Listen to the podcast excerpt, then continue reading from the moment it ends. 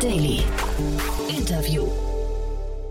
Herzlich willkommen zurück zu Startup Insider Daily. Mein Name ist Jan Thomas und wie vorhin angekündigt, Christian Schiller ist bei uns zu Gast, der Co-Founder und CEO von Surplus. Surplus in dem Fall nicht mit S geschrieben wie das Berliner Unternehmen, sondern mit C am Anfang wie das Hamburger Unternehmen.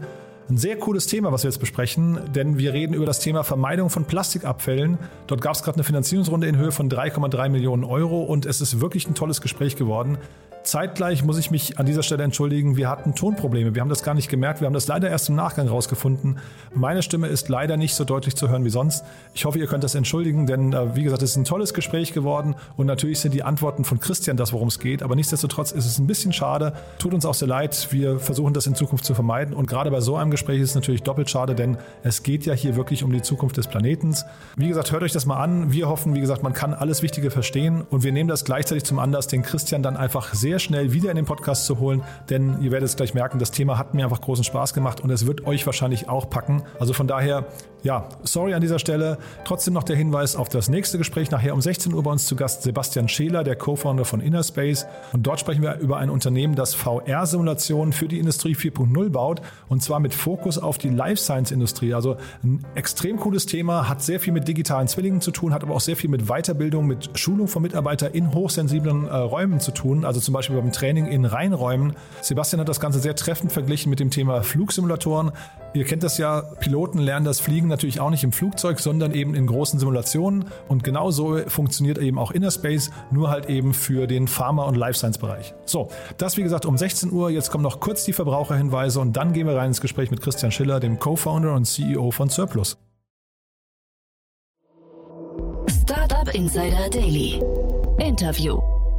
Ich freue mich sehr, Christian Schiller ist hier, Co-Founder und CEO von Surplus. Hallo Christian. Ja, hi Jan, freue mich auch dabei zu sein. Ja, toll, dass du da bist. Und äh, ja, vielleicht kurz vorweg, man hört es an eurem Raum. Du bist in einem bisschen leeren Raum, weil ihr gerade umgezogen seid, ne? Richtig, wir sind in unserem neuen Büro in schönen Altona in Hamburg, direkt gegenüber von dem schwedischen Möbelhaus. Und äh, deswegen halt das jetzt ein wenig. Wir sind fleißig dabei einzurichten und Mitarbeiter einzustellen. Ja, über die Mitarbeiter einstellen, da kommen wir gleich nochmal drauf. Das ist, glaube ich, einfacher darüber zu sprechen, wenn wir einfach mal kurz umrissen haben, was ihr macht. Äh, Lass uns mal, also ich finde es total interessant, weil vielleicht muss man einen Schritt zurückgehen. Ich habe mich bei deiner Vita gewundert. Ja, ähm, du hast ja vorher BlaBlaCar mit aufgebaut. Wie kommst du jetzt zu der Position, wo du gerade bist?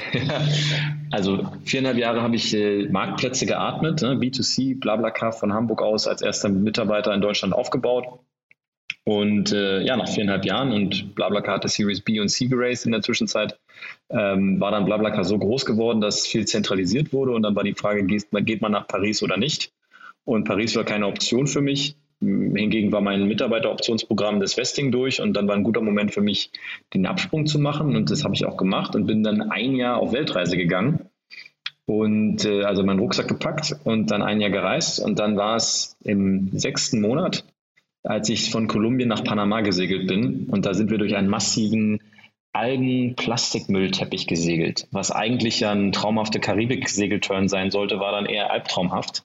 Und da habe ich angefangen, ich habe damals in meinem Reiseblog schon geschrieben, ey, wie kann das eigentlich sein, dass wir wirklich Billionen für die Erdölförderung ausgeben und dann Plastik so wertlos äh, in den Weltmeeren landet. Also abstrakt war mir das Problem ja klar, bewusst, aber wenn man es dann mal so an seinem eigenen Leib äh, spürt, weil es auch echt abartig war, wie krass der Abfall gestunken hat. Und wenn man den sieht, naja, egal. Äh, das ist nicht egal, aber das hat mich auf jeden Fall nachhaltig bewegt. Und dann äh, setzte meine Beschäftigung mit dem Thema ein. Ich hatte noch sechs Monate Weltreise übrig, bin dann im Juli 2018 nach, nach Hamburg zurück. Und dann hatte ich erstmal keinen Job und dann habe ich mit zwei äh, Freund, guten Freunden haben wir eine Art Business Dojo hier in Hamburg gemacht und einfach Geschäftsideen äh, miteinander ja, getestet und ähm, der gute, gute Freund von mir, der Christian Siegmund, der mittlerweile Wild Plastic macht hier in Hamburg, ähm, der hat mich dann darauf gebracht, dass Entrepreneur First diese, dieses Unternehmensgründungsprogramm Speed Dating für Gründer organisiert und äh, die zweite Kohorte in Berlin gerade startete. Und da habe ich mich beworben und bin mit der Idee halt rein, ey, wir müssen was mit Plastikabfällen machen. Und Surplus ist dann daraus geboren als Marktplatz für Kunststoffrezyklate, einfach weil mein Hintergrund natürlich Marktplätze war zum einen zwar und mein Mitgründer äh, Softwareentwickler durch und durch war und wir dann gesehen haben, dass dieser Markt einfach die besten Bedingungen hat, um ein Marktplatzmodell zu etablieren. Mhm. Ja, super spannend. Den Christian Siegmund hatten wir auch schon hier im Podcast. Äh, ja. Sehr, sehr spannendes Modell, was der verfolgt. Auch sehr ambitioniert, muss man sagen. Hast du denn ähm, für dich eine Antwort gefunden auf diese Frage, die du gerade gestellt hast? Also wie kann es sein, dass wir Billionen für die Erdölförderung ausgeben und dann äh, das trotzdem im Meer landet? Ja, weil wir immer noch keine echten, echten Preise abbilden, äh, gerade auch bei den Rohstoffen, wie wir sie verwenden. Also die Rohstoffpreise bilden nicht das realistisch ab, was sie dem Planeten entnehmen oder welchen Schaden sie zufügen, weswegen äh, Rohöl oder Virgin Plastic, was ja aus Rohöl gewonnen wird, äh, so günstig ist und äh, im Verhältnis dazu hochwertig recycelte Kunststoffe viel teurer sind. Das wissen die meisten nicht, hat aber genau das dann zur, Aus, äh, zur, ähm, zur Konsequenz, dass natürlich Markenartikler, die sich überlegen, in der Vergangenheit mache ich meine Verpackung, mein Automobilteil aus recycelten Kunststoffen, äh, schnell an, die, an das Ende der Fahnenstange gekommen sind, wenn sie dann gemerkt haben, oh, da ist die Supply Chain nicht so sicher und es kostet mich 30 Prozent mehr im Einkauf, als wenn ich Neuware von, den, von der Petrochemieunternehmen äh, abnehme. Und damit hat man eigentlich schon so simpel wie banal es irgendwie klingt, dass recycelte Kunststoffe teurer sind als Neuware. Das ist der Hauptgrund, warum Plastikmüll in, äh, Plastikmüll in den Weltmeeren landet, weil dann gibt es keine Nachfrage für den Plastikmüll, um daraus wieder recycelte Kunststoffe herzustellen. Und dann hast du das äh, Abfallproblem. Mhm. Also ich finde es erstmal großartig, also jetzt gerade deine, deine Geschichte, die du auch gerade erzählt hast, man erkennt irgendwie als ich weiß nicht, westlich, äh, westlicher Unternehmergeist äh, irgendein großes Problem auf diesem Planeten und sagt, ich möchte mich dessen annehmen äh, und kämpft jetzt dafür. Das finde ich großartig, muss ich sagen. Kannst du uns vielleicht nochmal äh, da ein bisschen tiefer reinführen? Wie, wie massiv ist denn das Problem aus deiner Sicht? Also wie, ähm, vielleicht auch, wie, wie sehr haben wir gerade fünf vor zwölf oder haben wir dann auch noch, gibt es da noch ein Zeitfenster, wo du sagst, nee, im Vergleich zur, ich weiß nicht, zum, zur Erderwärmung zum Beispiel ist das ein bisschen entspannteres Thema? Uh, äh, ich glaube, an beiden Fronten brennt es gerade ganz gewaltig, äh, im mhm. wahrsten Sinne. Ähm, mal nur mal ein paar Zahlen, ja, die, die, die, so groß sind, dass man sie sich am besten mit dem Äquivalent von afrikanischen Elefanten klar macht. Also weltweite Kunststoffproduktion ist jedes Jahr Stand heute 400 Millionen Tonnen. Das soll vervierfacht werden, wenn es nach der Kunststoffindustrie vervierfacht werden bis ins Jahr 2050. Ja, also wir reden hier nicht etwa weniger Kunststoff, sondern deutlich mehr. Äh, davon gelangen heute schon von den produzierten Kunststoffen 15 Millionen Tonnen jedes Jahr ins Meer. Das jetzt hier, das sind so knapp 4 Millionen, 4, 4,5 Millionen afrikanische Elefanten äh, an Gewichtsäquivalent, die da jedes Jahr ins, in die Weltmeere entlassen werden. Ähm, das ist also abartig viel. Vielleicht noch eine nächste Zahl. Die gesamte in Deutschland verarbeitete Kunststoffmenge liegt bei etwas über 14 Millionen Tonnen. Und das ist über alle Industrien hinweg, also Automobil, Verpackung, Konsumgüter. Also es müsst ihr euch so vorstellen, als wenn du mit alles Kunststoffprodukte, die in Deutschland verarbeitet werden, direkt an die Ostsee oder Nordsee fährst und dann kippst du sie einfach wieder rein und dann reicht es immer noch nicht, um, den, um das gesamte Müllaufkommen, was jedes Jahr die Weltmeere gelangt, ähm, zu erfassen. Also das Problem ist dramatisch, dieses Leck ist nicht geschlossen und eben die Kunststoffindustrie ist auf dem festen Kurs, die weltweite Produktion von Kunststoffen noch zu vervierfachen bis ins Jahr 2050. Und damit wird auch das Abfallproblem sich vervierfachen. Also echt brutal viel. Und Jan, was ja noch völlig unklar ist, so ähnlich wie das, was äh, ich glaube in der Tabakindustrie in den 70er, 80er Jahren war. Es ist noch völlig ungeklärt, wissenschaftlich, welche Auswirkungen Plastik im menschlichen Körper eigentlich hat. Man vermutet, dass es keine positiven Auswirkungen sind, aber es ist noch völlig, die Wissenschaft steht noch ganz am Anfang, ähm, das zu ermitteln. Heute betrachten wir Plastik überwiegend als Umweltproblem. Ich prophezeie aber, dass uns das auch als menschlich, menschliche Gesundheitsproblem bald wieder bald einholen wird. Ja, das ist ein interessanter, interessanter Aspekt zumindest. Ähm, da das noch so weit weg ist, kann ich mir vorstellen, das ist heute, das alarmiert noch niemanden. Ne? Das ist so ein bisschen vielleicht das Problem bei dem Thema äh, viereinhalb äh, Millionen Elefanten im Meer jedes Jahr. Ähm, ich glaube, man, man, spricht ja, glaube ich, von der Blue Economy. Das ist so ein, ein Wirtschaftszweig, glaube ich, der sich darauf spezialisiert, auch die Meere wieder, ähm, ich weiß nicht, zu säubern. Ne? Da gibt es so dieses Ocean Cleanup Projekt und solche mhm. Geschichten. Da höre ich aber jetzt gerade raus, das ist ja eigentlich dann wahrscheinlich verhältnismäßig nur ein Tropfen auf dem heißen Stein, oder? Ja, oder im wahrsten Sinne Tropfen im großen Ozean. Ja. Ähm, wenn du dir die Zahlen, also der Bojan Slat macht großartige Arbeit. Ja, ich finde allein, was dieses Thema Bewusstseinsschaffung für das Problem mhm. angeht, ist großartig. Aber ähm, wenn ihr euch die Zahlen anschaut auf der Webseite vom Ocean Cleanup Projekt, dann sagt er vorausgesetzt, dass seine Technologie funktioniert. Und das tut sie ja noch nicht wirklich richtig. Mhm. Dann schafft er es bis zum Jahr 2040, 50 meine ich, ist so der Horizont, etwa 80.000 Tonnen Makroplastik aus dem Ozean rauszuholen. Ja, Makroplastik sind ähm, eigentlich Kunststoffteile, die größer als einen ähm, halben Zentimeter sind. Ja. Äh, und das 80.000 Tonnen insgesamt bis zum Jahr 2040. Und vergleich das mal mit den 15 Millionen Tonnen, die jedes Jahr in die Weltmeere gelangen. Da merkst du schon, wie, wie dramatisch diese Lage eigentlich ist und dass man nicht etwa davon ausgehen soll, dass es uns gelingen könnte, eines Tages den, die Weltmeere einfach mit Technologie zu säubern. Stand heute, was an Technologie verfügbar ist, Plastik, das in die Weltmeere gelangt, wird da nie wieder rauskommen. Wird da nie wieder rauskommen oder wenn, dann nur in Form von Mikroplastik äh, über die ähm, Nahrungskette. Jetzt haben wir das Problem schon fast bedrückend klar umrissen. Jetzt musst du mal vielleicht euren Lösungsansatz, weil ihr, du bist ja jetzt in einem Bereich, der hat sich mir offen gestanden, als ich die, die Pressemeldung von euch gelesen habe, nicht erschlossen, weil da relativ viele Fachbegriffe und dann habt ihr auch noch eine eigene DIN-Norm äh, entwickelt. Ähm, musst uns vielleicht mal durchführen. Deswegen habe ich vorhin auch gesagt, der, der Weg von, von ähm, Blablacar hierher ist ja irgendwie erstmal sehr spannender. Aber erzähl ja. mir, was ihr heute macht. Ja, ich, der, der Grund, warum ich da heute drin bin, weil ich halt an den Lösungen, also wirklich an den strukturellen Ursachen rangehen wollte der Plastikkrise. Und äh, eben, es reicht eben nicht, äh, ich sag mal nur, in Anführungsstrichen, aufzuräumen und Beach Cleanups zu organisieren, sondern wir müssen die Stru fundamentale Struktur des Kunststoffmarktes eigentlich angehen oder die Probleme. Und, und eines der Kernprobleme, wie schon beschrieben, ist, dass heute in dem in total intransparenten, fragmentierten Rezyklatemärkten, so heißt das, Rezyklat, recycelter Kunststoff, dass die Preise hoch sind, allein schon den Abfall zu beschaffen, in verlässlicher Menge an den richtigen Ort zu holen, zum richtigen Recycler, der dann als Lieferant für die großen Marken Henkel, Bayersdorf und Co. in wirklich verlässlichen und qualitativ hochwertigen äh, Mengen äh, Kunststoffrezyklate auf den Markt bringen kann, die dann auch mithalten können mit dem Preis der Neuware. Und da ist der Schlüssel, warum gerade als Marktplatzlösung wir glauben, einen wirklichen Beitrag leisten zu können. Denn Digitalisierung, wenn sie eines kann, dann kann sie Prozesse effizienter, schlanker, kosteneffizienter machen. Und wenn, wenn man weiß, dass das Hauptproblem in der Kunststoffindustrie ist, dass Recycling sich heute nicht wirklich lohnt, weil zu teuer, dann ist die Digitalisierung der Abfall- und Recyclingmärkte einer der Schlüsse schlechthin, um diesen gordischen Knoten zu zerschlagen. Und daran arbeiten wir jetzt seit fast, fast genau drei Jahren. Das heißt, im Prinzip kommt ihr über Kostenersparnis, dann ist euer Anreizsystem, ja?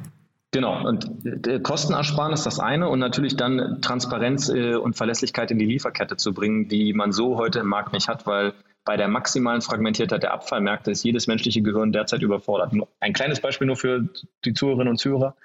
Beim Erdöl ist uns ziemlich klar, aus welchem Bohrloch der Welt du welche Qualität an Rohöl du rausholen kannst, was in welcher Raffinerie verarbeitet werden kann und weswegen die Petrochemieunternehmen relativ verlässlich ihre neue Plastikqualitäten auf den Markt bringen können. Vergleich das mal mit dem Abfallmarkt, wo ja jeder von uns, jede von uns ein kleines Bohrloch von Abfällen ist, ja. Und das ändert sich in der Zusammensetzung der Abfall ja jeden Tag. Aber überleg mal, was du jeden Tag wegschmeißt. Das ist ja nicht jeden, jede Woche das Gleiche.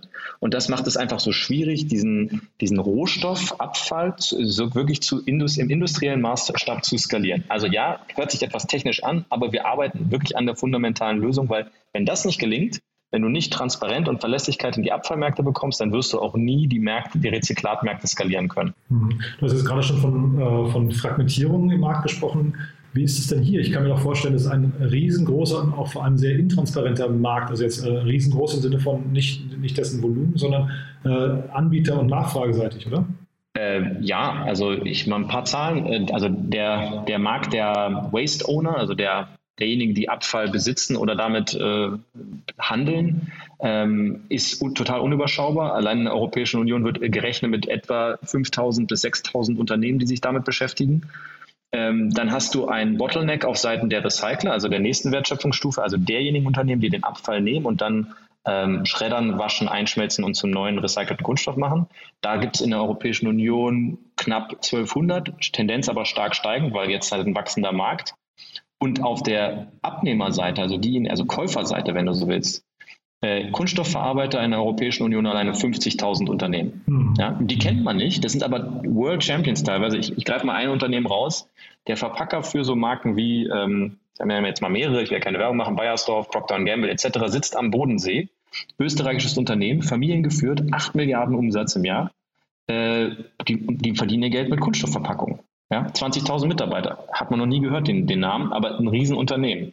Ja, und, und davon gibt es einige in der Kunststoffverarbeitung. Das sind 50.000 in der Zahl allein in der Europäischen Union, die ein Interesse daran haben, Kunststoffe einzukaufen und insbesondere Kunststoffrezyklate, weil egal, wen du jetzt in der Kunststoffwirtschaft ansprichst, alle reden über Nachhaltigkeit und Recycling und Recyclingfähigkeit, weil sie wissen, es ist schon fünf nach zwölf bei dem Thema, ähm, dass die Kunststoffwirtschaft eigentlich jetzt mitbekommt, dass so es auch wirklich nicht mehr weitergehen kann wie bisher.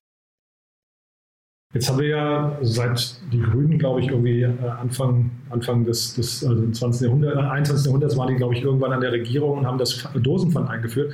Ähm, ist das nicht ein Thema, was generell für Plastik äh, eigentlich gelten müsste, dass Plastik generell teurer wird und man irgendwie schon mal gezwungen wird, das in, in einen, also zumindest aus, aus ähm, ökonomischen Gründen motiviert wird, zumindest in einen, einen zweiten Kreislauf zu überführen?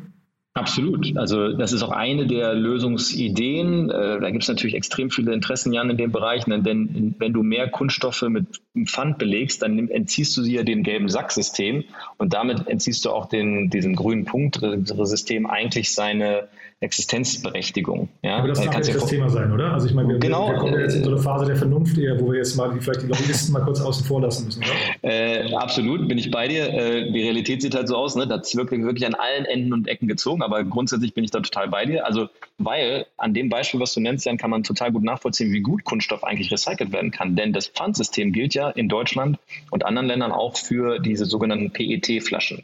Ja, äh, das sind so diese Pfandflaschen, die man zurückbringt, die dann meistens transparent sind mit Lebensmittelzulassung und damit, damit in einem ganz sauberen Kreis geführt werden können und hochbegehrtes Material sind, weil sie Stand heute der Technik acht bis zehnmal dann auch recycelt werden können mhm. und wieder zurück in ihre ursprüngliche Anwendung gehen können. Ja? Und das ist ein Schicksal, was auch anderen Kunststoffen beschieden sein könnte, wenn wir nur viel besser auch diesen Abfall organisiert hätten. Ja? Wenn du aber erstmal alles zusammenwirfst in gelben Sack und alles unterschiedlich verschmutzt und mit allen unterschiedlichen Kunststoffzusammensetzungen, dann wird es unglaublich schwierig, Kunststoffe zu recyceln. Aber äh, genau das ist eine der zentralen Lösungen. Wenn wir den Markt transparenter, sauberer organisiert bekommen in den Abfallströmen, dann wird das auch mit dem Kunststoffrecycling deutlich besser werden. Mhm. Aber man könnte ja auch noch, also ich meine, zum einen komme ich da nie mit klar, das ist natürlich jetzt nur der, der Konsumentenblick da drauf, aber ich komme nie, nie klar damit, dass, äh, ich weiß nicht, PET-Flaschen zurückgegeben werden können und dann Saftflaschen aber nicht. Ne? Dass die da irgendwie, also da hast du schon irgendwie so eine Trennung, mhm. die äh, beim Pfandsystem da irgendwie eine, so eine natürliche Auslese hat, finde ich. Aber zeitgleich, wenn ich die richtig folge, könnte man ja hingehen und auch, ähm, ich weiß nicht, klarere Standards schaffen in der, in der, äh, weiß ich, in, der, in dem ursprünglichen Plastiksegment, oder? Dass man also gar nicht 10.000 verschiedene Sorten hat, sondern äh, und dann großartig sortieren muss, sondern viel weniger Kategorien eigentlich hätte, oder? Klar, aber da, da, haben wir natürlich dann so ein bisschen, was steht im Spannungsfeld, äh, Spannungsfeld Marktwirtschaft versus Planwirtschaft, weil mhm. natürlich sagen vorne die Kunststofferzeuger und die Kunststoffverarbeiter, die wollen sich ja alle differenzieren, Stichwort USP. Und wenn du dann vorne sagst, ja, ihr dürft jetzt aber nur noch drei Kunststoffsorten verwenden und irgendwie vier Formen von Kunststoffflaschen bauen, dann schreit halt äh, der Marktwirtschaftler in den auf und sagen, das halt, das geht so nicht. Ja? Also ganz klarer Zielkonflikt, weil ja. natürlich jeder in der Wertschöpfungsstufe will sich versuchen zu differenzieren, seinen Kunststoff noch irgendwie schöner, besser weiterzumachen. Und damit hast du diese unglaubliche Komplexität drin, was eben natürlich das, das die Kreislaufführung der Kunststoffe enorm erschwert. Ja, also bin ich auch total bei dir und das ist natürlich jetzt auch fast, also wir wollen ja hier kein Streitgespräch führen, ne? aber ich, ja. äh, ich finde es irgendwie ähm, bizarr, dass man jemand wie euch dazwischen schalten muss, wenn ja eigentlich die, der Auftrag an den an den Nutzer von Plastik oder den Procter Gamble oder Bayersdorf oder so eigentlich lauten müsste, hey, da sind viereinhalb Millionen äh, Elefanten, die jedes Jahr ins Meer fallen aus Plastik, die werden tendenziell mehr. Äh, sorg bitte dafür, dass das gelöst wird, oder? Absolut. Das versuchen die auch zu lösen. Also es ist ja nicht so, dass die äh, wirklich nur in ihrem Kämmerlein sind, aber ähm, man merkt dann doch die Realität äh, dessen, was man, mh, was man, was, also was man sagt und was man dann die Realität umsetzt bei den Brands, ist halt dann doch nochmal ganz zwei unterschiedliche Paar Schuhe, weil dann geht es dann natürlich doch um Geschäftsgeheimnisse und Rezepturen von Verpackungen, die man nicht offenlegen will. Also das ist super schwierig, dass sich da die Elefanten bewegen, mhm. äh, die Brands in dem ja, Sinne. Ja, und, ähm, und deswegen denke ich tatsächlich auch, dass wir haben da so ein Marktdefizit, dass äh, bei aller, ne, ich bin großer Freund der Marktwirtschaft, aber ich glaube, das, das, krieg, das kriegt der Markt von alleine nicht hin. Mhm. Ja. Und wahrscheinlich ist auch die Information, äh, also ich meine, diese Beispiele, die du genannt hast und die, die Mengen, ich glaube, das ist beim, beim äh, weiß nicht, normalen Konsumenten vielleicht auch gar nicht ausreichend. Vor allem, sag mal, wir sind hier noch einigermaßen aufgeklärt oder du hast wahrscheinlich, äh, ich weiß nicht, ähm, irgendwelche Gegenden auf der Welt, wo die Probleme das Problembewusstsein erstmal ein ganz anderes ist noch ähm, und, und vielleicht andere Themen im Mittelpunkt stellen. Also da muss man, glaube ich, da muss man, glaube ich, auf einer anderen Ebene nochmal ansetzen. Ne? Total, Jan. Und ich bin auch äh, ganz, ganz entschieden, dem trete ich auch immer öffentlich entgegen, wenn, wenn dann behauptet wird, das Problem sind in Wirklichkeit die Konsumenten, die schlecht trennen und äh, den Pl Plastikmüll äh, sorglos in der Umwelt entsorgen. Dann, dann denke ich mir so, ja, aber also es ist der Aufgabe erstmal der, der, derjenigen, die vom Vertrieb ihrer Produkte profitieren, dafür zu sorgen, dass sie maximal einfach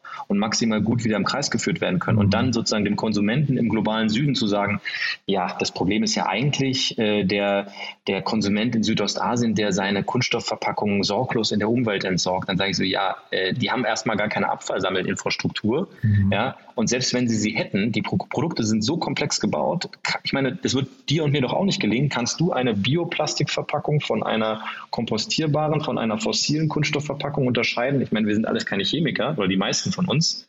Äh, und in mein, das, da ist mein Dafürhalten, das muss Technologie lösen und da muss die Industrie daran beteiligt sein, weil sie profitiert ja auch vom Vertrieb ihrer Produkte. Also sollte sie auch in die Pflicht genommen werden, das Problem äh, im Kern mitzufinanzieren, wenn sie schon nicht selber lösen können. Hm. Ja, ich hätte bis jetzt gar nicht gewusst, dass ich das trennen können muss. Ne? Also das war mir gar nicht an der Stelle bewusst. Äh, vielleicht nochmal, um die Brücke zu schlagen zu unseren Hörerinnen und Hörern, weil ich meine, da geht ja jetzt jedem erstmal, wenn man das hört, so ein bisschen das Messer in der Tasche auf. Siehst du ja auch, das, da, da werde ich jetzt plötzlich sogar emotional. ähm, Gibt es denn, gibt's denn aus deiner Sicht eine Möglichkeit, wo wir vielleicht im Hörerkreis hier gemeinsam dafür sorgen können, dass zumindest ein Elefant weniger ins Meer wandert? Absolut. Also, denn der Schuss ist schon gehört worden von den Brands. Wenn, wenn er oder sie jetzt, der Zuhörerinnen und Zuhörer, in den, in den Supermarkt geht oder das nächste Mal in den Drogeriemarkt, schaut mal genau auf die Kunststoffverpackung drauf.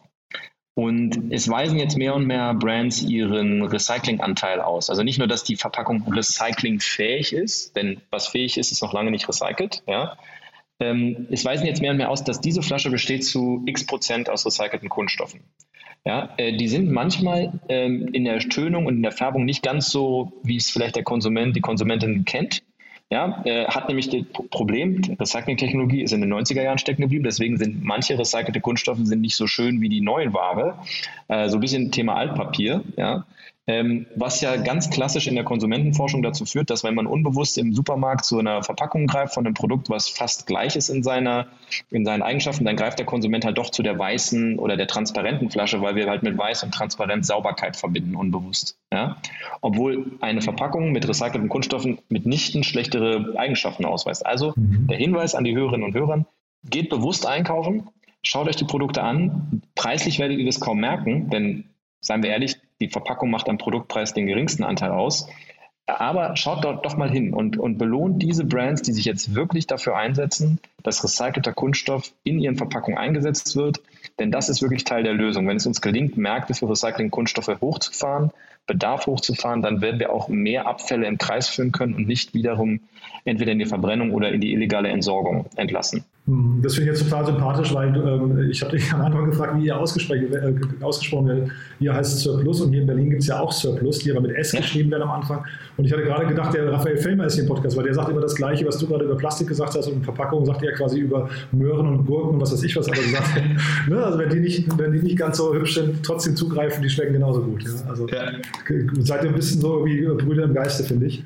Ja, ähm, absolut. Wir, haben, wir hatten sogar teilweise in Berlin, wir waren auf dem EUREF Campus in Schöneberg, als wir beide noch in der ganz frühen Phase waren, da waren wir fast Nachbarn zueinander. Aber äh, tatsächlich kam, äh, war die Namensfindung unabhängig voneinander. Mhm. Das hatte Vol Volkan, mein Mitgründer, der gebürtig aus der Türkei ist, äh, der kam ursprünglich auf die Idee, weil aus der Idee Circular Plastics hört sich ja phonetisch an wie Surplus. Mhm. Und das machen wir ja im Global Marketplace for Circular Plastics. Da kam der Gedanke für äh, Surplus eigentlich her. Mhm. Jetzt reden wir heute am Tag, wo Olaf Scholz Kanzler geworden ist. Ähm, hast du denn mal einen Blick in den Koalitionsvertrag geworfen? Ist da, finden, finden sich da zumindest so ein paar Ambitionen oder Probleme, weiß nicht, Problemerkenntnisse wieder?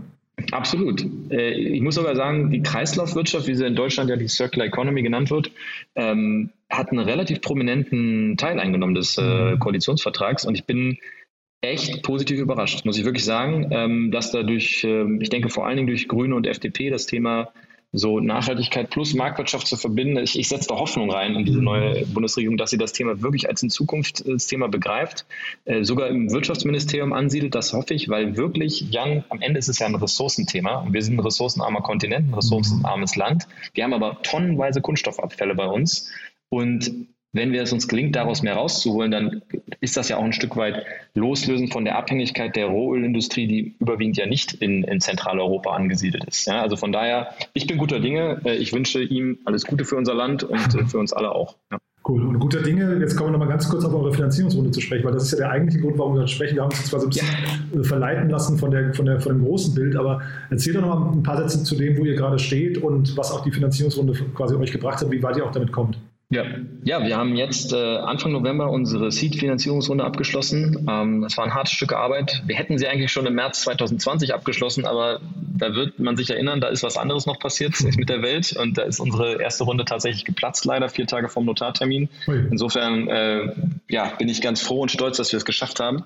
Ähm, jetzt mit ganz tollen Investoren aus äh, Schweden und USA haben wir 3,3 Millionen Euro eingesammelt. Ähm, klassisch, ja, Seed-Runde. Wir, wir machen, wir basteln noch am Product Market Fit, würde ich sagen. Ähm, das, deswegen, dafür werden wir auch das meiste Geld ausgeben und suchen jetzt natürlich äh, die, äh, den oder die Champion, die uns helfen kann, vor allen Dingen im Produkt und im Vertrieb, ähm, die Software so zu bekommen, dass wir damit, ja, in spätestens, spätestens zwei Jahren, besser in 18 Monaten dann unsere Series A raisen können und zeigen können, dass man mit B2B-Marktplätzen äh, ein wahnsinniges Umweltproblem lösen kann. Mhm. Ja, super. Das heißt also, Teamaufbau ist jetzt noch ein Thema bei euch. Und ist denn darüber hinaus, ich kann mir wie gesagt vorstellen, der ein oder anderen hat das jetzt getriggert, was ihr sagt, ähm, gibt es denn Kontakte, die ihr braucht gerade? Ja, immer unbedingt zum Bereich äh, Brands und Kunststoffverarbeiter, die sich für das Thema interessieren. Denn es ist auf jeden Fall ein Nachfragemarkt und der Pull wird über die, der, der Wandel kommt durch die Nachfrageseite. Das heißt, wenn da der ein oder andere unter den Zuhörerinnen und Zuhörern ist, der sich mit Brands auseinandersetzt und sich mit den Brands beschäftigt, wie sie ihre Produkte oder Produktverpackung nachhaltig gestalten können, pinkt mich an, mhm. äh, schickt sie zu uns rüber, denn ähm, das sind die Pioniere, die uns dann auch helfen, die Software weiter am Markt zu etablieren. Startup Insider Daily. One more thing. Präsentiert von OMR Reviews. Finde die richtige Software für dein Business. Ganz großartig, Christian. Ähm, wir haben ja noch eine Kooperation mit OMR Reviews, auch aus Hamburg bei euch, ne? Ähm, das Team von Philipp Westermeier. Und wir stellen ähm, immer die, oder unsere Gäste stellen hier immer noch mal ein Tool vor, was ihnen besonders ans Herz gewachsen ist, was sie irgendwie ja, täglich nutzen oder was vielleicht auch ein Geheimtipp ist. Also bin ich gespannt, was du mitgebracht hast. Ja, äh, mein absolutes Lieblingstool ist Slack. Ähm, und äh, ja, kennt der eine oder andere vielleicht, also als eine Art äh, internes Kommunikationstool, was die komplette E-Mail-Inbox entlastet und ich eigentlich komplett weggekommen bin von der E-Mail-Nutzung im internen Team. Ähm, alles Sharing, alle Informationsverbreitung, gerade in Remote-Teams läuft über Slack. Wunderbare Integration mit Dritt Drittparteien-Apps. Also ohne Slack ist mein Arbeitsalltag nicht mehr vorstellbar und hat ihn auch wirklich leichter handhabbar gemacht. Mhm. Wenn du sagst, äh, E-Mail-Kommunikation intern, äh, man kann Slack mittlerweile auch extern nutzen, ne? Genau, machen wir auch. Tatsächlich haben wir mit unserer HR-Firma, die extern ist, mit unseren Investoren, also diejenigen, die nicht direkt zur Surplus gehören, zum Unternehmen, äh, haben wir auch externe Kanäle aufgebaut. Funktioniert großartig. One More Thing wurde präsentiert von OMR Reviews. Bewerte auch du deine Lieblingssoftware und erhalte einen 15 Euro Amazon-Gutschein unter moin.omr.com/insider. Christian, ganz, ganz großartig. Hat mir großen Spaß gemacht. Ich wusste ja gar nicht, was auf mich zukommt, aber es ist ein tolles Thema, an dem ihr da arbeitet. Äh, also ich wünsche euch von Herzen viel Glück. Haben wir aus deiner Sicht was Wichtiges vergessen? Ja, Jan, auch äh, von meiner Seite vielen Dank, war super, hat Spaß gemacht. Ja, nur mein Mantra, was ich immer sage am Ende, äh, don't be a plastic hater, but be a hater of plastic in the environment. Nehmen wir so mit und äh, ja, wie gesagt, du hast ja jetzt ein paar Tipps auch gegeben, wie wir zumindest vielleicht den einen oder anderen Elefanten vor, vor dem Meer retten können. Ist auch ein Thema, glaube ich, wo jeder Hörer und jede Hörerin äh, sich, sich aufgerufen fühlen sollten, das nochmal weiterzutragen. Ne? Also gerne auf den Podcast verweisen oder sich bei euch melden mit entsprechend entweder Mitarbeiter, haben wir gerade gesagt, oder auch mit Kontakten. Ähm, ich glaube, damit kann man wirklich was Gutes tun. Vielen Dank, Christian. Das wäre großartig. Ja. Danke dir. Bis dahin. Ciao. Ciao. Startup Insider Daily, der tägliche Nachrichtenpodcast der deutschen Startup-Szene. So, das war Christian Schiller, der Co-Founder und CEO von Surplus.